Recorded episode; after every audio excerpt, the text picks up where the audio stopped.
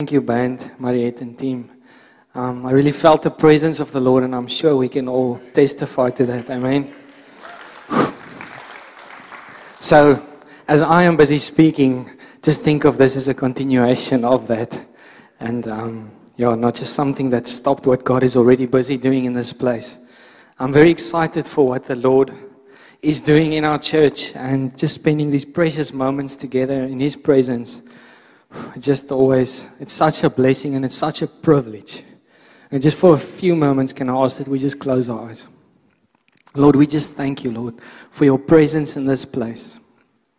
Thank you that we can come and bow at your feet. You truly are the King of Kings. I pray, Lord, that you will help each one of us in this building today to come to you with hearts surrendered to your working, to the working of your Holy Spirit. Come and reveal your truth to us through your word. Father, may we hear your truth today, not man's truth, but the truth of God. Come and speak to each person where they are at today.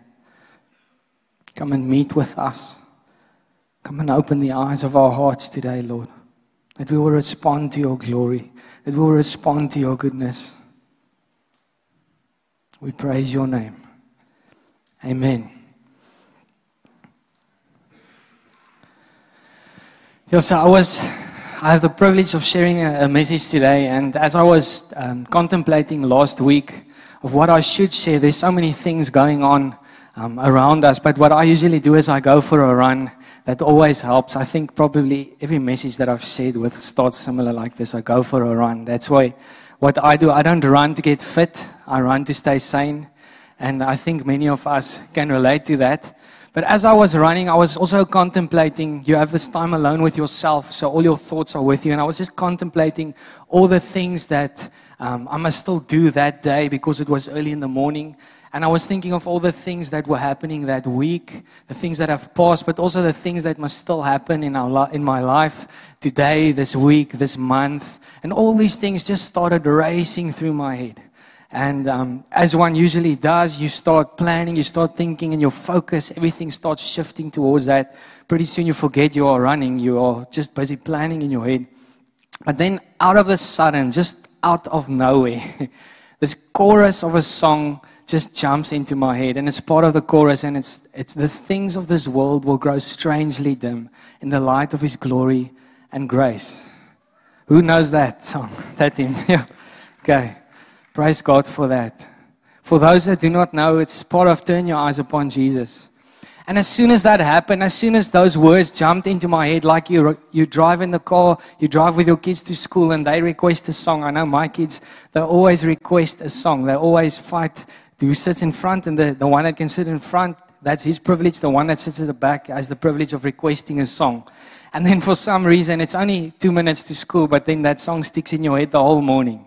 Um, but that's exactly what happened. That song just stuck in my head. And this was on my way to my destination. So I pretty much had quite a, quite a while where this song just, uh, just looped in my head and the things of this world will grow strangely dim. Turn your eyes upon Jesus. I just thought about that. And the more I pondered about it, the more I thought about the words and the lyrics, the more things around me started changing because all of a sudden my mind was quiet about thinking of all the things that I was going to do that day and this week. And I was just just absorbing everything that God is doing. I was just absorbing this beautiful mountain. The sun was just about to come up. You hear the ocean, you see the trees. You focused on God's glory. Um, and I was just so overwhelmed with His presence on a run. I was overwhelmed by His presence all the way up until I got to my home. And in that moment, overwhelmingly aware of the Lord's presence, I just felt this great hope, this great assurance those things that I was thinking about that must still happen this week, next week, next month, next year, 10 years, those things that run around in my head, those things just kind, kind of quieted down and they were replaced by this great hope and assurance that I have in Christ, knowing that He is enough fixing my eyes on him, thinking of those lyrics, turn your eyes upon Jesus, looks full to his wonderful face. As I was turning my eyes to Jesus, the things of this world started to grow strangely dim in my life. My perspective changed. My focus changed. Now, that great hope and assurance, um, I was so blessed, and I'm sure all of us here that were here the last two weeks were so blessed by Pastor Andres' series on um, mature, complete, lacking nothing the last two weeks. And he was speaking about that very same hope and assurance that we have in Christ when we behold him. A hope which make, which make us different. As Christians, as followers of Christ, knowing where our hope comes from, knowing where our assurance is in, it sets us, sets us apart. It makes us different. Now, I ask myself these questions often as I started with that run as well. Where is my focus? Where is my attention? Where am I running to? What am I running from? What's the end goal going to look like? Am I going to make it? Am I not going to make it? What is important? Now, all of us in this, in this room tonight, today, we, we kind of experience that a lot in our lives. We ask ourselves similar questions. And then all of a sudden, I was thinking, how does this look practically? How would I convey this practically? Now, the last two weeks, we had the amazing privilege of seeing the Cape Epic come through our town. And just for a week or so, things, the humble Eastcliff just changed into something completely different. Um, when you come down Hoyskoppie, all of a sudden there's this miniature city that was erected on the high school field and the, the cricket field. It was a place that was filled with buildings, tents. Um, there were vans, there were, there were cars, there were ablution blocks, toilets, showers, there were electricity outlets, water outlets. I remember the one day coming down Hoyskoppie, I even felt like I was driving into a different town for a, for a moment. There were these new road signs all of a sudden. It felt completely different.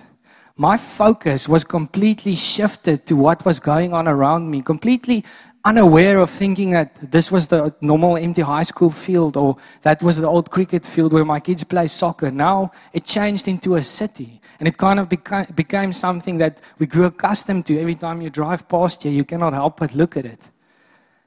And then overnight, you wake up one morning and then you see they start packing up. Two, three days. This morning, I see there's almost nothing left, just the patches of the grass. There's the old high school again, the old high school field the cricket field is back. It's still there. So easy. It was a practical example, but it's so easy for us to, in a moment where our focus is shifted towards something, that's all we think about. It starts consuming our time, it starts consuming our energy. And there's things in this world that are fighting for our attention, fighting for our resources, demanding it. And then it hit me. My eyes turned to Jesus. Am I focused on things of eternal value, things of Him, or am I focused on things of temporary value?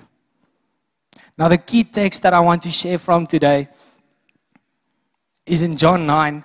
And just to give you some background about in, in John 9, this, is the, this falls within the last six months of Jesus' earthly ministry. So, tension was extremely high between him and the Pharisees.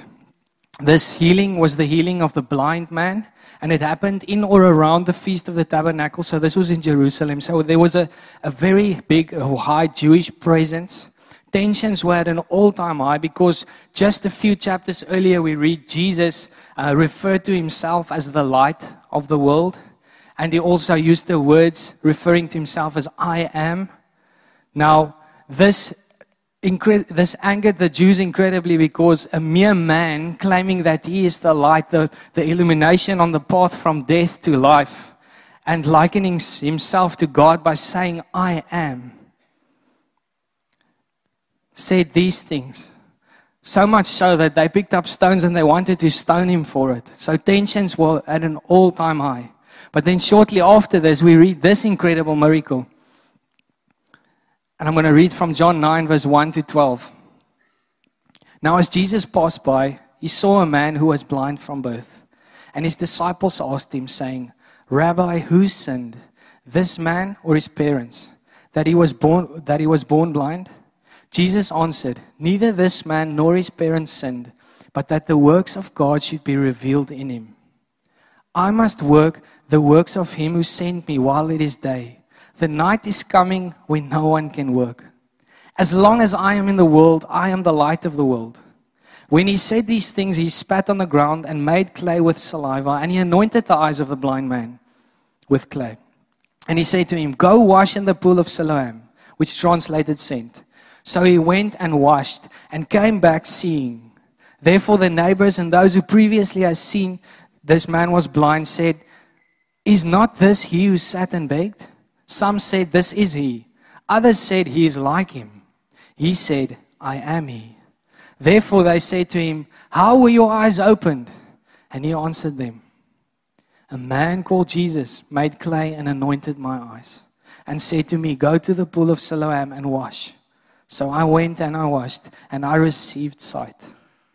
Then they said to him, Where is he? He said, I do not know. Now, this beautiful miracle is an incredible example of someone standing in the Lord's presence, beholding Him, and with a heart open, being changed by His glory, receiving sight. Now, the beauty of this miracle is revealed in Scripture in three different stages, and we're going to address each stage as we journey along together. But the first thing that I um, feel Scripture was highlighting here for us is the very fact that our adversities, our blindness can reveal God's glory. You see, He is the light of the world. And when the light enters, darkness cannot prevail. Now, the disciples asked him, Who sent this man or his parents, which was Jewish custom? They, they ascribed the, the blindness to, to sin. And Jesus said, No. But the, that the work of God may be displayed in his life. You see, later on, we go on to read a few chapters on in, in John 11 when Jesus hears about his friend Lazarus who got sick. This is right before Jesus goes and, and prays for his, his resurrection. Jesus hears that his friend is sick, and Jesus' response is almost similar, almost exactly the same to the response that he gave his disciples with the blind man. He said, This sickness is not unto death but for the glory of God, that the Son may be glorified through it. You see, every challenge, every affliction that we face in life, every adversity that we face as human beings is a glorious opportunity for God to come and do something amazing.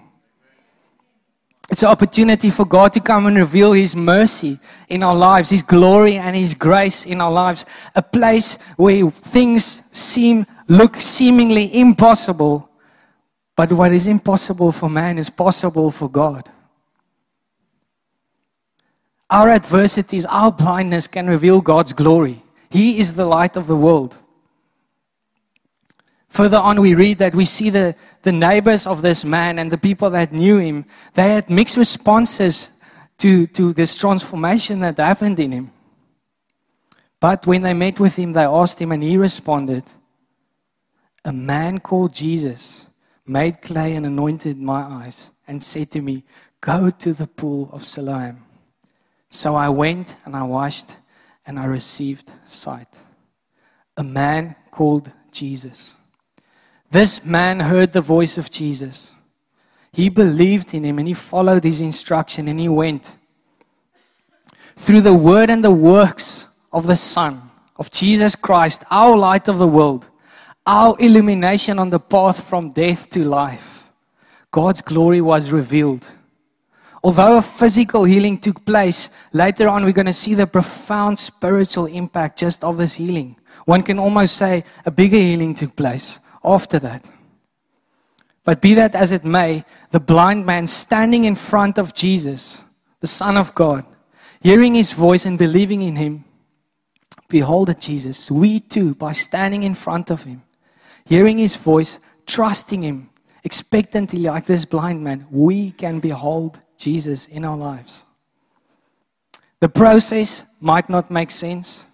I'm sure the man asked or wondered, pondered, why did this man spit on the ground, made clay, and put it on my eyes? Now, there are many theories surrounding this. You can go do a few searches on the internet, but the fact stands is that this man trusted the Lord. He stood in his presence. He obeyed him and he was healed and he received his sight. You see, when the light of the world, Jesus Christ, hallelujah, steps onto the scene, darkness cannot be there. Darkness does not prevail. In John 1, we read, He is the light in the life of men, and darkness cannot comprehend. And this brings me to my second observation is that the things of this world, they will try to deny the work of Jesus Christ in our lives. They will try to contend for those things that we believe in. But an open heart allows for His light to shine into our lives. As we continue with this story, this man, after receiving sight, this angered the Pharisees so much. Now, before this, even a few chapters before this, Jesus angered them to such an extent, calling them sons of the devil because of their hardened hearts. So they were already ang- angry. But to add more to this anger is Jesus did this healing on the Sabbath. Then the Pharisees, they start to form this, this whole um, task force almost, uh, getting people together, interviewing them, asking questions uh, asking leading questions, asking difficult questions. They, they got the man's parents in. They made accusations by saying, Is this really the man? Was he really blind from, from birth? They started adding all these different mixed perceptions in, trying to build a case against Jesus, trying to trap him. So they get the man in, they ask him a few questions, and he answers, and then they leave him. And then they get the parents in of this man, and the parents were so afraid of these uh, leaders, these Jewish leaders, they were afraid to respond because they knew if they would, they would affirm this healing, they would be kicked out of the synagogue. So they go and they tell the Pharisees, Our son is of age. You can ask him. Ask him. So they get the son in again, trying to build their case. And then they start lambasting him with these entrapping questions, these leading questions. But I want us to take note this morning just of the response of this blind man. Yeah, how he responds to the questions that the Pharisees ask him. In John 9, verse 17, we read, They say to the blind man again, What do you say about him? Because he opened your eyes. He said, He is a prophet. Verse 24 to 25. So they say again, so they again called the man who was blind, and they said to him, Give God the glory. We know this man is a sinner. He answered and said, Whether this man is a sinner or not, I do not know. One thing I know that though I was blind, I now see. This blind man, the, the man who was blind, continues to say in verse 32 since the, word, since the world began, it has been unheard of that anyone opened the eyes of one who was born blind. If this man were not from God, he could do nothing the more the Pharisees tried to discredit this man's, um, this man's story, the more they tried to discredit uh, Jesus' miracle, Jesus' sign that he did, the more this man's uh, perception of who Jesus was in his life progressed. Remember in verse 11, this man said, A man called Jesus. In verse 17, he calls him a prophet. And then later on at the end, in verse 33, says, A man from God, someone from God. A heart open to the, to the working of Jesus Christ in our lives reveals the true nature of Jesus. It reveals His marvelous light in our lives that comes and fills us and comes and fills the places where the darkness is, illuminating the path from death to life.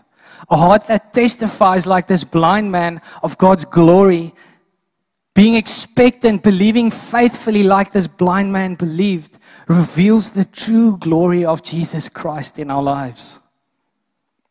You see, there comes a time in our lives where we are faced with certain situations where there is darkness all around us. I know many of us have been in situations where we cannot see what is going on. We cannot understand why we are not really experiencing, seeing God's glory or God's goodness in our lives. We feel surrounded by darkness. Maybe some of us here today. We're in that place of darkness. We feel we are blind. Yet the Sun, the light of the world, Jesus Christ, is standing right there, ready to illuminate the path for us. Willing and able to open our eyes if we let Him. If we put our complete faith and trust in Him, just like this blind man did. Unfortunately, with hardened hearts, we are going to miss it. The Apostle Paul himself recalls his own conversion, and we read in Acts 26 quite a similar incident. And Paul says, While thus occupied, as I journeyed to Damascus with authority and commission from the chief priests at midday, O king, along the road I saw a light from heaven, brighter than the sun, shining around me and those who journeyed with me. And when we all had fallen to the ground, I heard a voice speaking to me saying in the Hebrew language, Saul, Saul, why are you persecuting me? It is hard for you to kick against the goads. So I said, Who are you, Lord? And he said, I am Jesus, whom you are persecuting. But rise, stand on your feet, for I have appeared to you for this purpose to make you a minister and a witness both to the things which you have seen and the things which I will yet reveal to you. I will deliver you from the Jewish people as well as from the Gentiles, to whom I now send you to open their eyes in order to turn from darkness to light and from the power of Satan to God, that they may receive forgiveness of sins and an inheritance amongst those who are sanctified by faith in me. Our response to Jesus' enlightenment can change our lives completely. Saul was a man hardened. His heart was hard. If we go read the, the proper account when this happened, this was, a, this was Saul, uh, Paul testifying about it. But in Acts 9, it's the real account, and there's a little bit more content. And, and we read his heart was full of rage towards disciples and God's people. Yet God came and God met him. The Lord met him. And his heart was open. He understood this is something more. Our response to Jesus' enlightenment not only opens our spiritual eyes, but it helps others to see the truth as we see in the life of Paul. And the wonderful thing is that the Lord helps us on this journey. The best thing is that He gets the glory. Ironically, Paul was blind for three days after that, but he received his sight. But this concept flows into to the last point that I make, the, this observation is that the, the blind will see. Christ will open our spiritual eyes. The blind will see. The third part of this healing testimony we read from John uh, in John 9 from verse 35 to 41.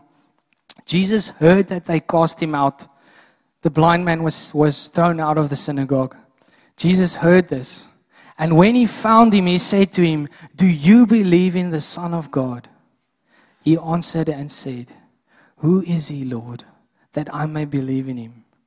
And Jesus said to him, You have both seen him, and it is he who is talking with you.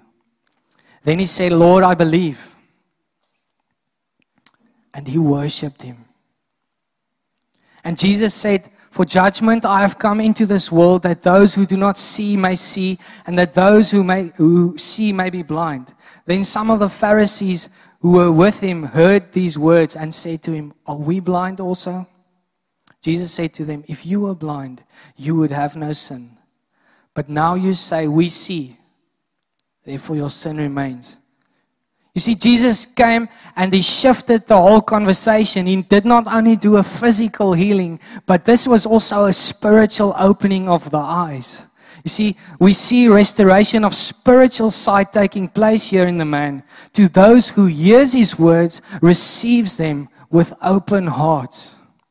The blind man's response was one of obedience and faithful expectation, eventually ending with him in worship giving God his true due reverence. The Pharisees' hearts unfortunately revealed, their response unfortunately revealed that their hearts were hardened to Jesus.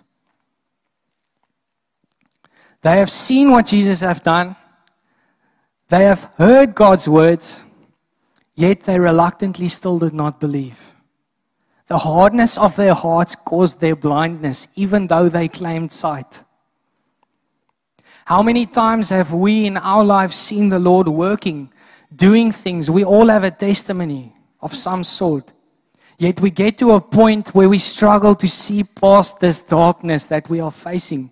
We get to a point where we feel this blindness, this spiritual blindness, and we know it's there because we have tasted and we have seen what the Lord has done. Our physical eyes are open, but our spiritual eyes are closed. We hear the word, we understand it, but we struggle to apply it in our lives. When Jesus went to Nazareth, and this was about two and a half years before this healing, to put it in better uh, context, this was right after his temptation in the desert.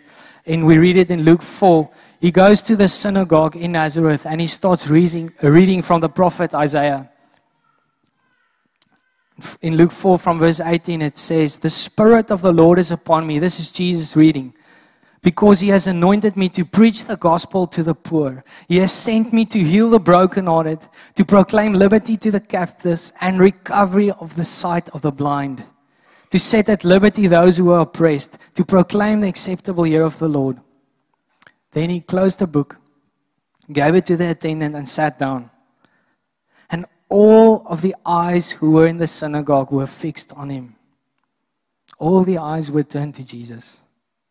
And he began to say to them, Today, Scripture is fulfilled in your hearing.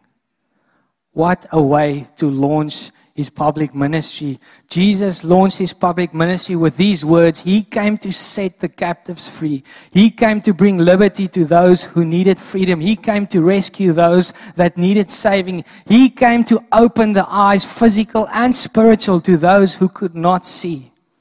He came to heal our hearts. He came to give us life. He is the light of the world so that when we turn our eyes unto Jesus, we look full to his glory and grace, the things of this world will indeed grow strangely dim because we see the truth.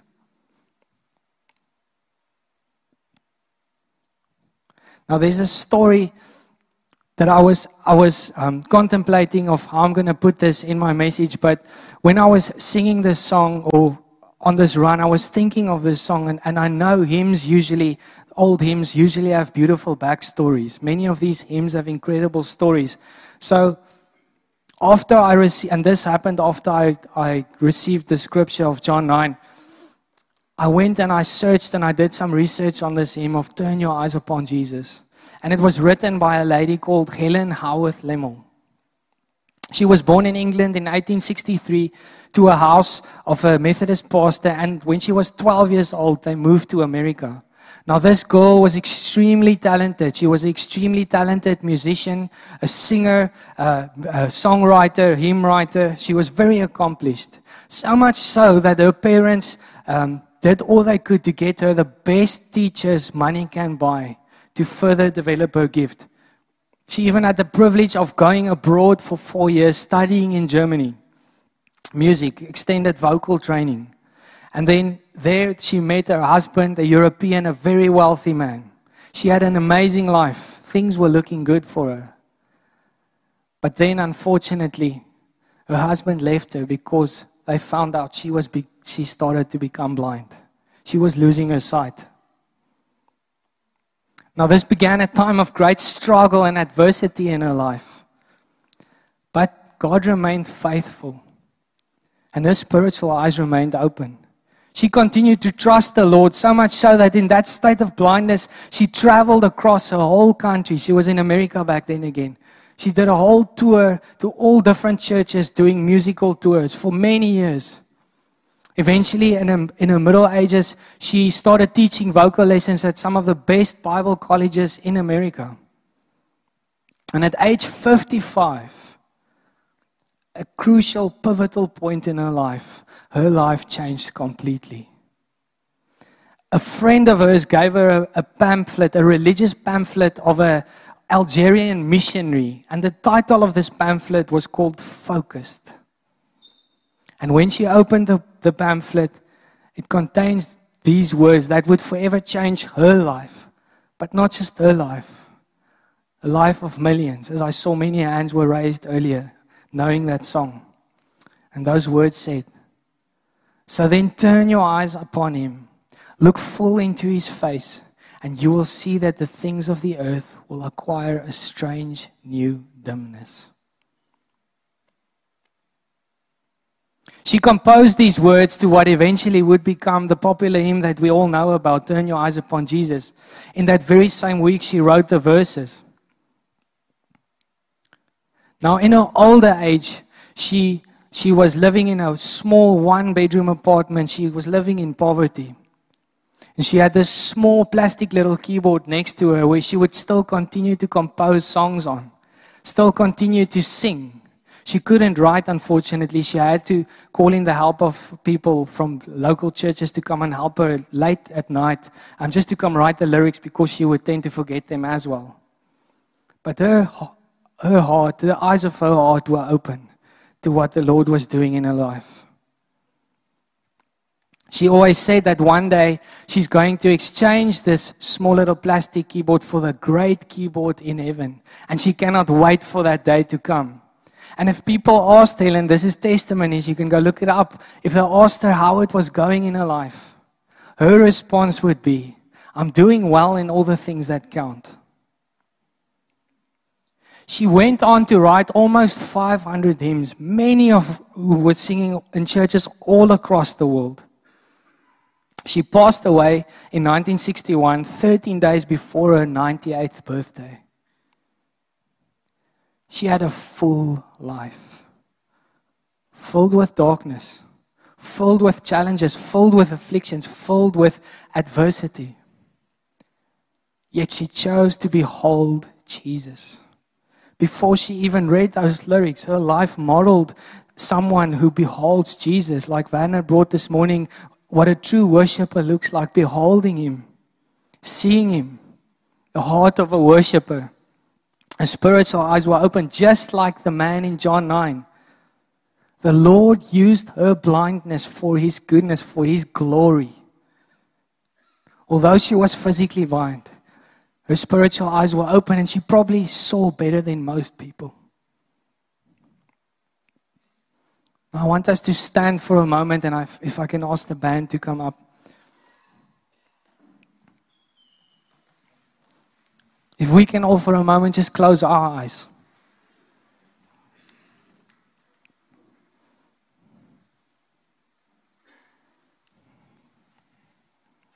You see, to believe in Jesus, to fix our eyes on Him, to behold who He is and what He has done for us, when we fully comprehend that, we truly have sight. We can see. Hebrews 12 puts it this way Scripture we know so well.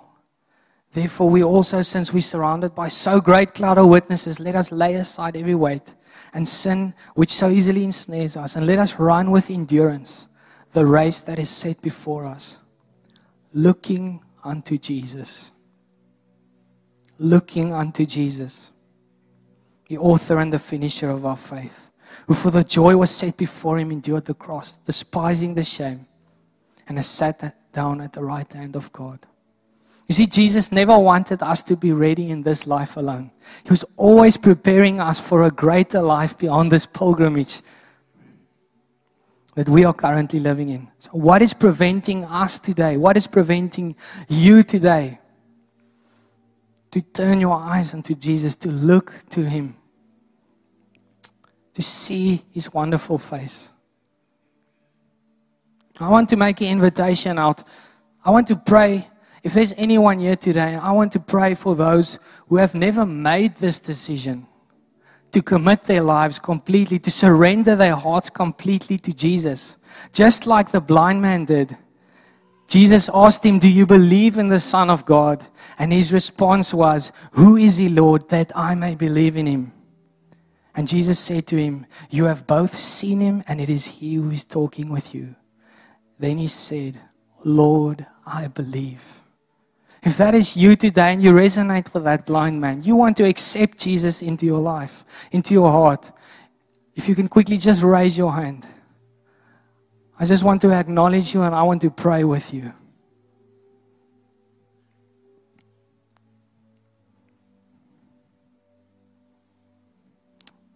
Thank you, Lord.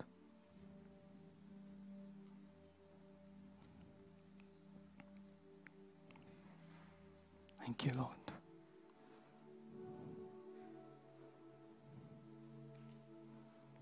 Father, we thank you, Lord, for those hands, for those responses, Lord. And even if there are more responses in their hearts today, Lord, we pray that you will come and meet with them and that their eyes will be opened to receive you. Thank you for what you have done for us on that cross. Thank you, Lord, that you paid the price, that you took our sin and shame upon yourself. And through your death and resurrection, seated at the right hand of God, Lord, you have overcome death, giving us access to the Father, giving us sight to the Father. Thank you for each heart who responded this morning, and I pray that they will experience your goodness and your love now where they are at, Lord. And that this will be a turning point in their lives. I want to make one more prayer. If there's anyone here today that feels they still need to let something go, and that prayer came in, in beginning just after the worship as well, if you have something that you need to surrender to the Lord, which is causing your blindness, which is making life dark for you, if that is you today, I want you to respond to the Lord. I want you to trust Him and say, Lord, take all of me. I surrender it all. I surrender it all.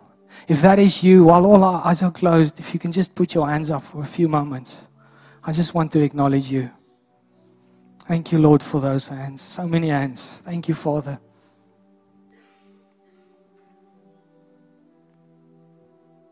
Thank you, Lord. Lord, we give you the glory today. In our times of affliction, in our times of adversity, Lord, we call on your name and we know you will get the glory for it. And I pray that into each person's life here today, each response, each heart, each hand that went up for that prayer request. I pray that you will reveal that to them. I pray that you will speak into their hearts, Lord.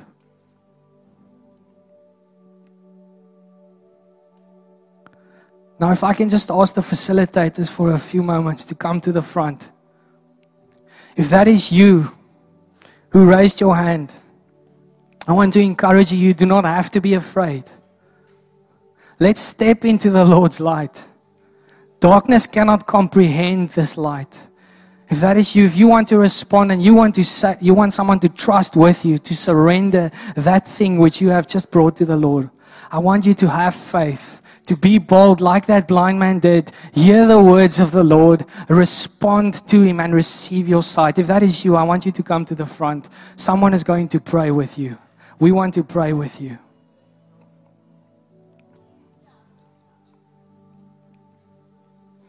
Get one or two more facilitators in the front.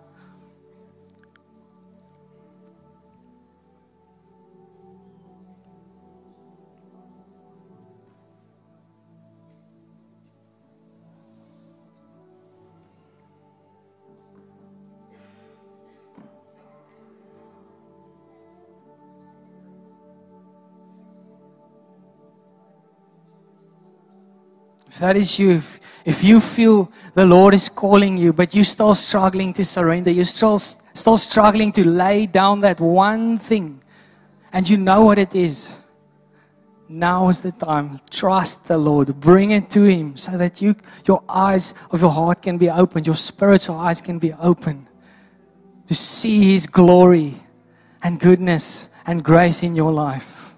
If that is you, I want to encourage you respond Come to the front. Someone is going to pray for you.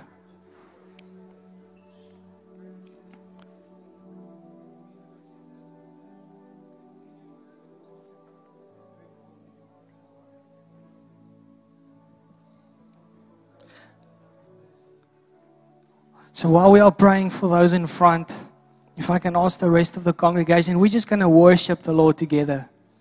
We're just going to sing this song. Sing this over yourself. Sing this over your family. Sing this over your friends. Sing this over these that are responding today. But just declare it. Let's sing it together.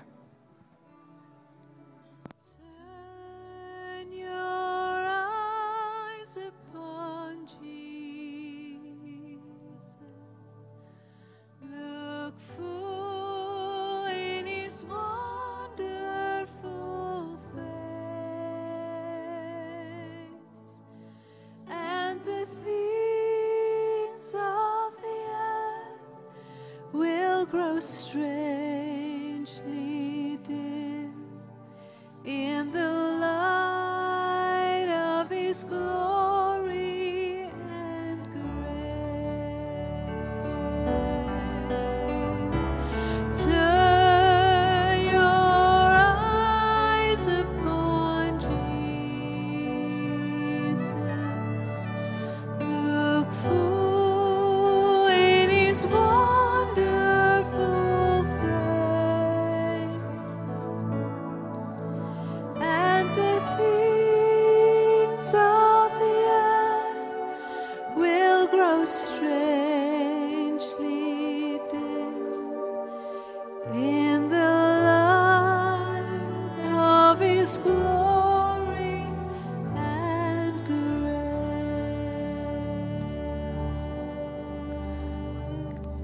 Father, we thank you that we can come to you anytime, any place, anywhere we are, where we find ourselves. And we can call upon your name. And you are with us. Father, help us to behold you, to fixate on you, to see you. But Lord, help us to have our hearts open, remained open to the working of your Holy Spirit in our lives. May this not be something reserved for, for just here, Lord, but as we leave this place today, may it continue to grow. May it continue to resonate and cultivate our hearts, prepare our hearts, Lord, for the world out there. That we will live lives that behold you, see your glory, see your goodness. We give you all the glory. We give you all the honor and all the praise today in Jesus' name. Amen. We are finished. You are welcome to join us for a coffee outside. For those of you that still need prayer, uh, we're going to remain in the front for a little while. We'll pray with you. But take a moment or so, maybe a minute or so, and just connect with someone that you did not come with, get to know them. Thank you for coming.